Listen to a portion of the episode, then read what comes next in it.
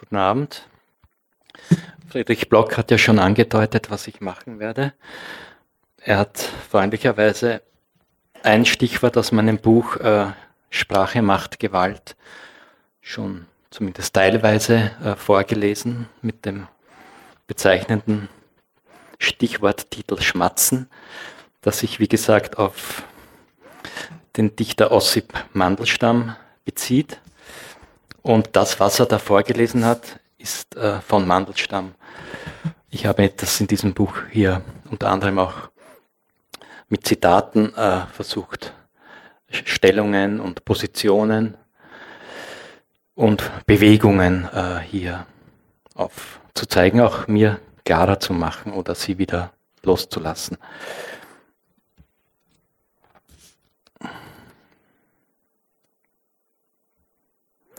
Fäden. Sprache macht Gewalt. Dichtung, Sprache, Gewalt und Macht. Ein uns gemeines Thema. Aber wer bedenkt es, wenn er spricht? Bespricht es, wenn er dichtet? Gewalt ausübt und Macht hat durch Sprache mit Sprache und so tut, als genüge ihre Kritik für die Kritik jener als wäre das eine im anderen zeigbar und in der Sprache allein entflechtbar. Wenn es keine zentrale Stelle der Macht gibt, wenn sich die Gewalt verteilt, ihre Fäden spinnt und zieht, quer durch den Körper und Risse setzt, welche Rolle spielt dabei die Sprache in Bezug auf diesen Körper, im Verhältnis zum Denken und zu sich selber? Wenn es alle gleich trifft, schön langsam, ganz mit der Sonne befleckt zu sein, das tut die schöne Sonne, nämlich, die zieht alles auf, Hölderlin, wie entstehen dann die dunklen Wortflecken im strahlenden Leib des Sprachkörpers? Durch das Wort allein, durch seine Stellung im Text, übergreifend von ihm in den Körper, durch dessen Stellung in der Gesellschaft?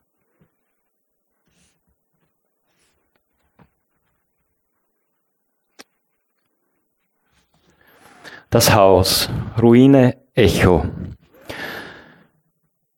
Schutt getürmt, ja Flucht aus Luft, Luft, füllt den Bogen. Helle wiegt den Kelch in die Blüte rein zum Licht. Sieht bindet den Schatten geborgen zu erwarten, der Quelle Arten, der Leib, die Tür selbst. Im Feld draußen zählt nur, was sich hält über uns hinaus. So treten wir ein in uns, selbst in den Leib. Unterm Brot sind wir das Rüstige, nicht nur Gebackenes, sagen wir Knuspriges, das ist der Haufen aus Schwester, Bruder, Hund und Wabe, aus Wurf, Mais, Bank. Darin halten wir uns hin, aufgespreizt die Hand. Kot durfte nicht sein, also verduften wir uns die Not. Das, was Boot und voll Schiefer ist, macht am Ruder dich fertig zum Besitzen. Durch jeden Griff und Pfiff sind wir wieder der Tür vorstehend. Gut bei Fuß. Und erst so richtig abtritt, hüpfen wir weiter darauf auf die Schaufel. Und das ist der Leib nicht mehr. Selbst das Bild ab Bild taumelt oder zittert, bauend aber aus dem Nebel Lebendes einfach so her.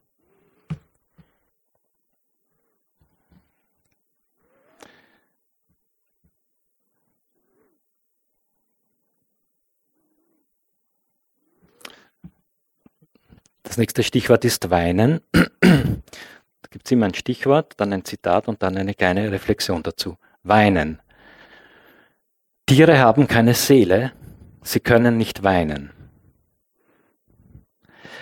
Weinen ist für das Schreiben ohne Belang. Probleme lösen sich nicht von selbst. aber das Innere wird durch das Auge hindurch freier. Man könnte auch darüber schlafen, aber manchmal darf es den Sieg der fließenden Sinne über den verstockten Sinn geben.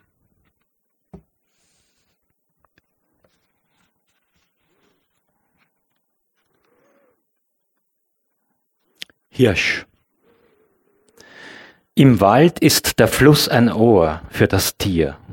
Und hier am Weg schlängelnd weiht es sich selbst vergoldend im Schädel, eine Art Lockung im Strom aus Zunft. Zugleich ist es Brunft, Zeit, die weit liegt am Ufer, hinter den Gräsern zurück. Dort weidet es rufend ans Wasser auch uns zur Tränke, Stolz, Mächtiges zu denken, im eigenen Mahl seiner selbst. Nichts als die Kuh im Auge. Kann diese eine Stimme sein? Ihr Gurgeln ein Röhren ist der Sturzfluss der Kehle. Die Sucht im Leib, ihre Seele findend in Bäumen nach außen sich schwarz ist er der Wald oder golden, weiß ist er die Sonne. Halt! aber nicht alt gibt Milch der Samen am Boden, sickert er ein, und durch und durch geht sein Schrei auch hinauf, wo das Blut hält, springend inne, rasende Stille als obere Quelle?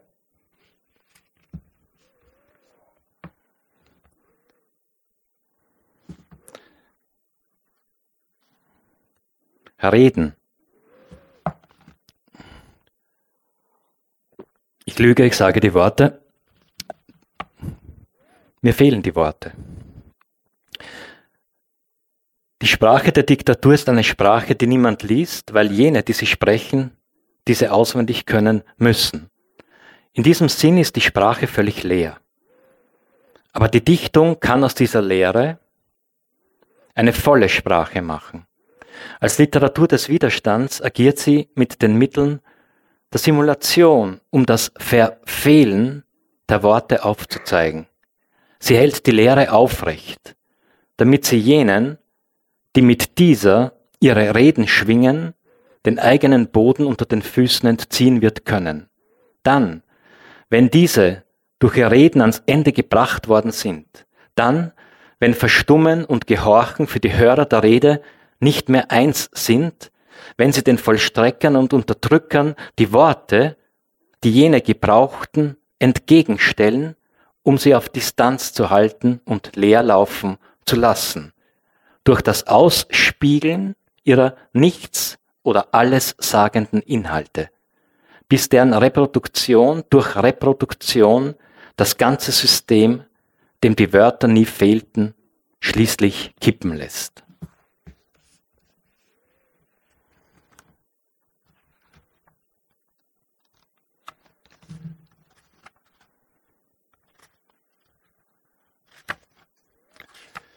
Das Volk.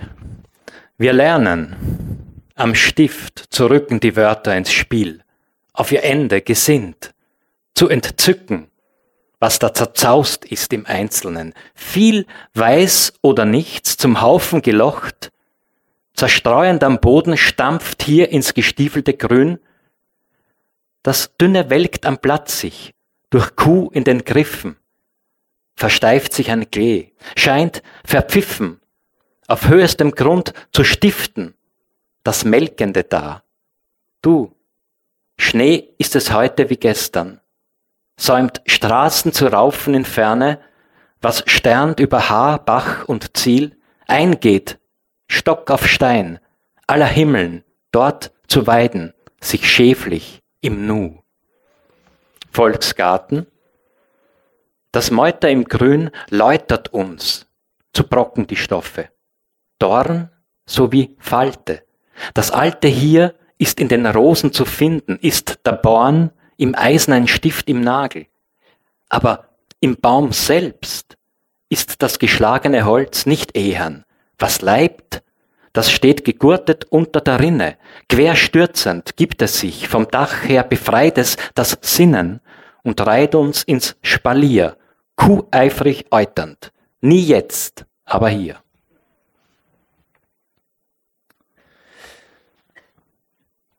Vorstellen. Ah, so. Naja, so ist es. Das darf man beim Tanzen, naja. Vorstellen oder die Fabrikation der Fiktionen. Das ist ein Zitat von Karl Einstein. Das Wort Tisch weckt erst das Bild Tisch, das es latent enthält. Dann muss ich erst durch eine Satzfolge den Tisch konkretisieren.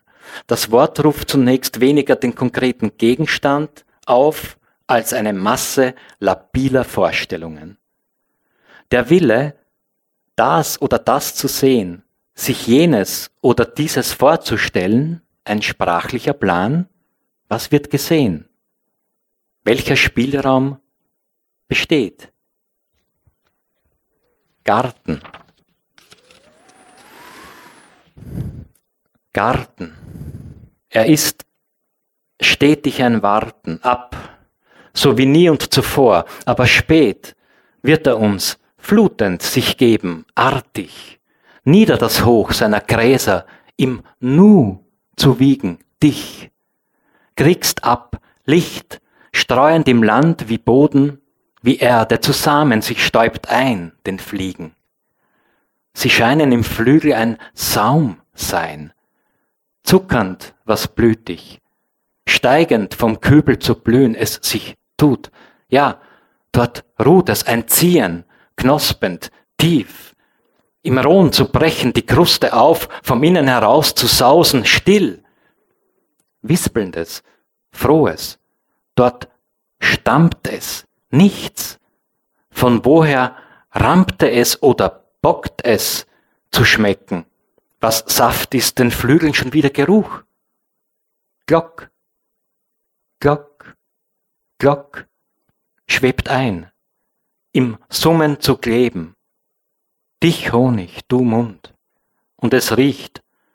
Und es gibt Feuchtes, da rauf zu heben. In Schatten geknistert kommt alles, was war, sein wird bar. Real. Das ist wichtig. Roland Barth. Die Sprache ist eine Form. Sie kann nicht realistisch und irrealistisch sein. Denkste. Das Schiff, das Ich sagt. Wie? Rimbaud. Indem es der Autor schreibt. Das ist kein Geheimnis. Er versetzt sich nicht in das Schiff. Es und ich sind zwei grammatikalische Figuren, die er einsetzt, gebraucht. Der Autor braucht sie auf verzehrt und verzerrt ihre überlieferte Bedeutung und vorgegebene Stellung im Kontext. Als biologische und stilistische Person entwickelt er die Schreibweise. Sie ist die Erschwerte, verlangt vom Schreiber das Aufsuchen des Nullpunktes, den er für sich als individuelle und als historisch-gesellschaftliche Person zu finden hat. Die Schreibweise dreht die Machtverhältnisse um und löst sie mit den Mitteln der gegen den Autor gewandten dichterischen Gewalt auf. Lust und Ordnung bilden dabei kein Widerspruchspaar. Sie verlangen einander. Ihre Hassliebe produziert jene wilde Ordnung, in der sich die Unterschiede von real und irreal aufhören. Die Verschlungenheit von digitalem Bild und analogem Abbild ist der Text der Entwicklung als ständiger Wandel zwischen Beharrung und Bewegung, als ich das Schiff sagt, indem es den Autor schreibt und bewegt.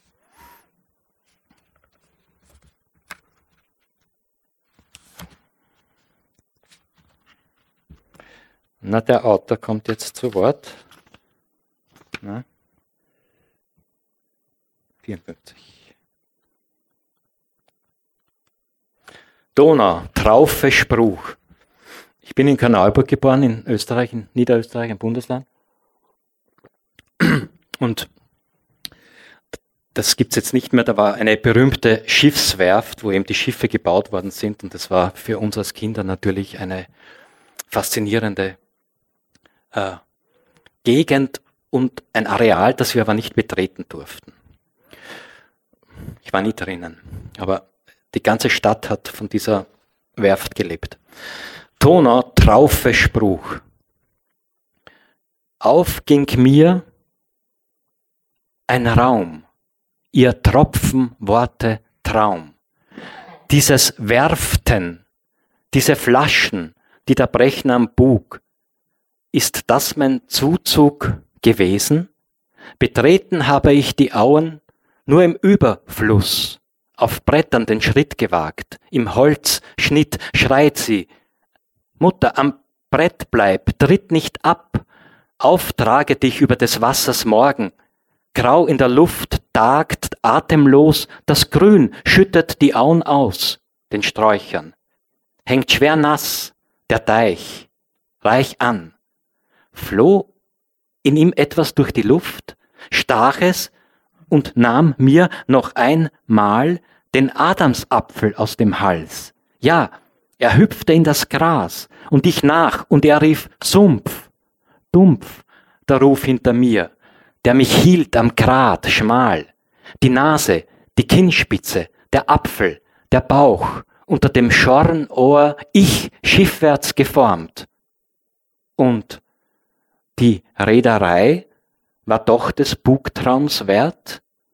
Als eine sich zurückwerfende Welle, schellte sie am Blech oder war es Holz oder war es Eisen, das bleckte als Gold, falsch im Maul, fein im Mund, am Rund des ganzen Baus, dieses Schiff-Ich war ein Regen für uns und wir, auf Adern wassernd oder vielleicht duckend, stiegen in des Spiegels Orte, nass zu sehen sich im Fluss als Kopf, als Nuss, als Tropf.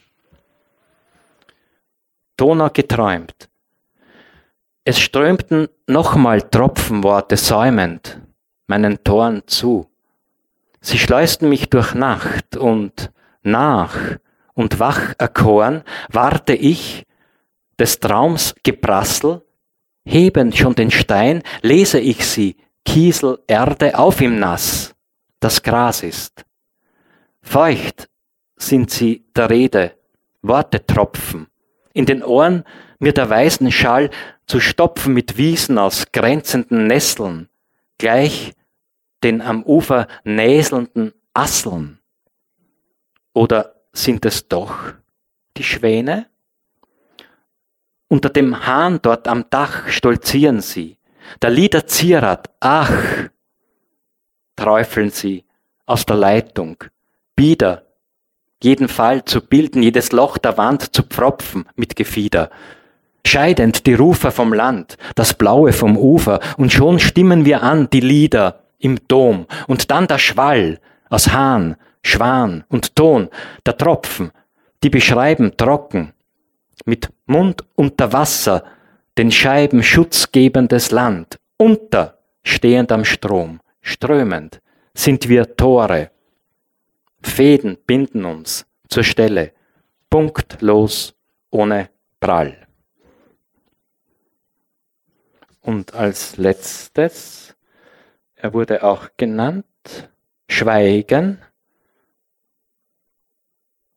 Ja,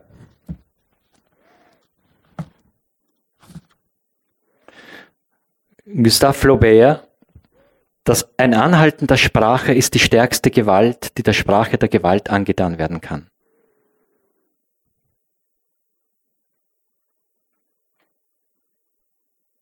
Das genügt. Und dazu Silence beschwört Echo John Cage. Verführung lockt, an Klang im Wort, sucht Herz mir heim, umlaut, am Ort ist Mitte Tag, Nacht bricht auf uns, Pracht liegt Ohr ganz, aber sacht. Berührung weckt uns wach. Zu pflücken, Frucht, mit Mund als Hand geführtes, auf Gesang, im Sehnen Glut, auch im Verlust, durchfeuernd, niemal Dunst, glärt schwingend ein wie aus, uns auf, im Tönen wandelt sich selbst was entlärmt in eine Art Versöhnen. Vielen Dank.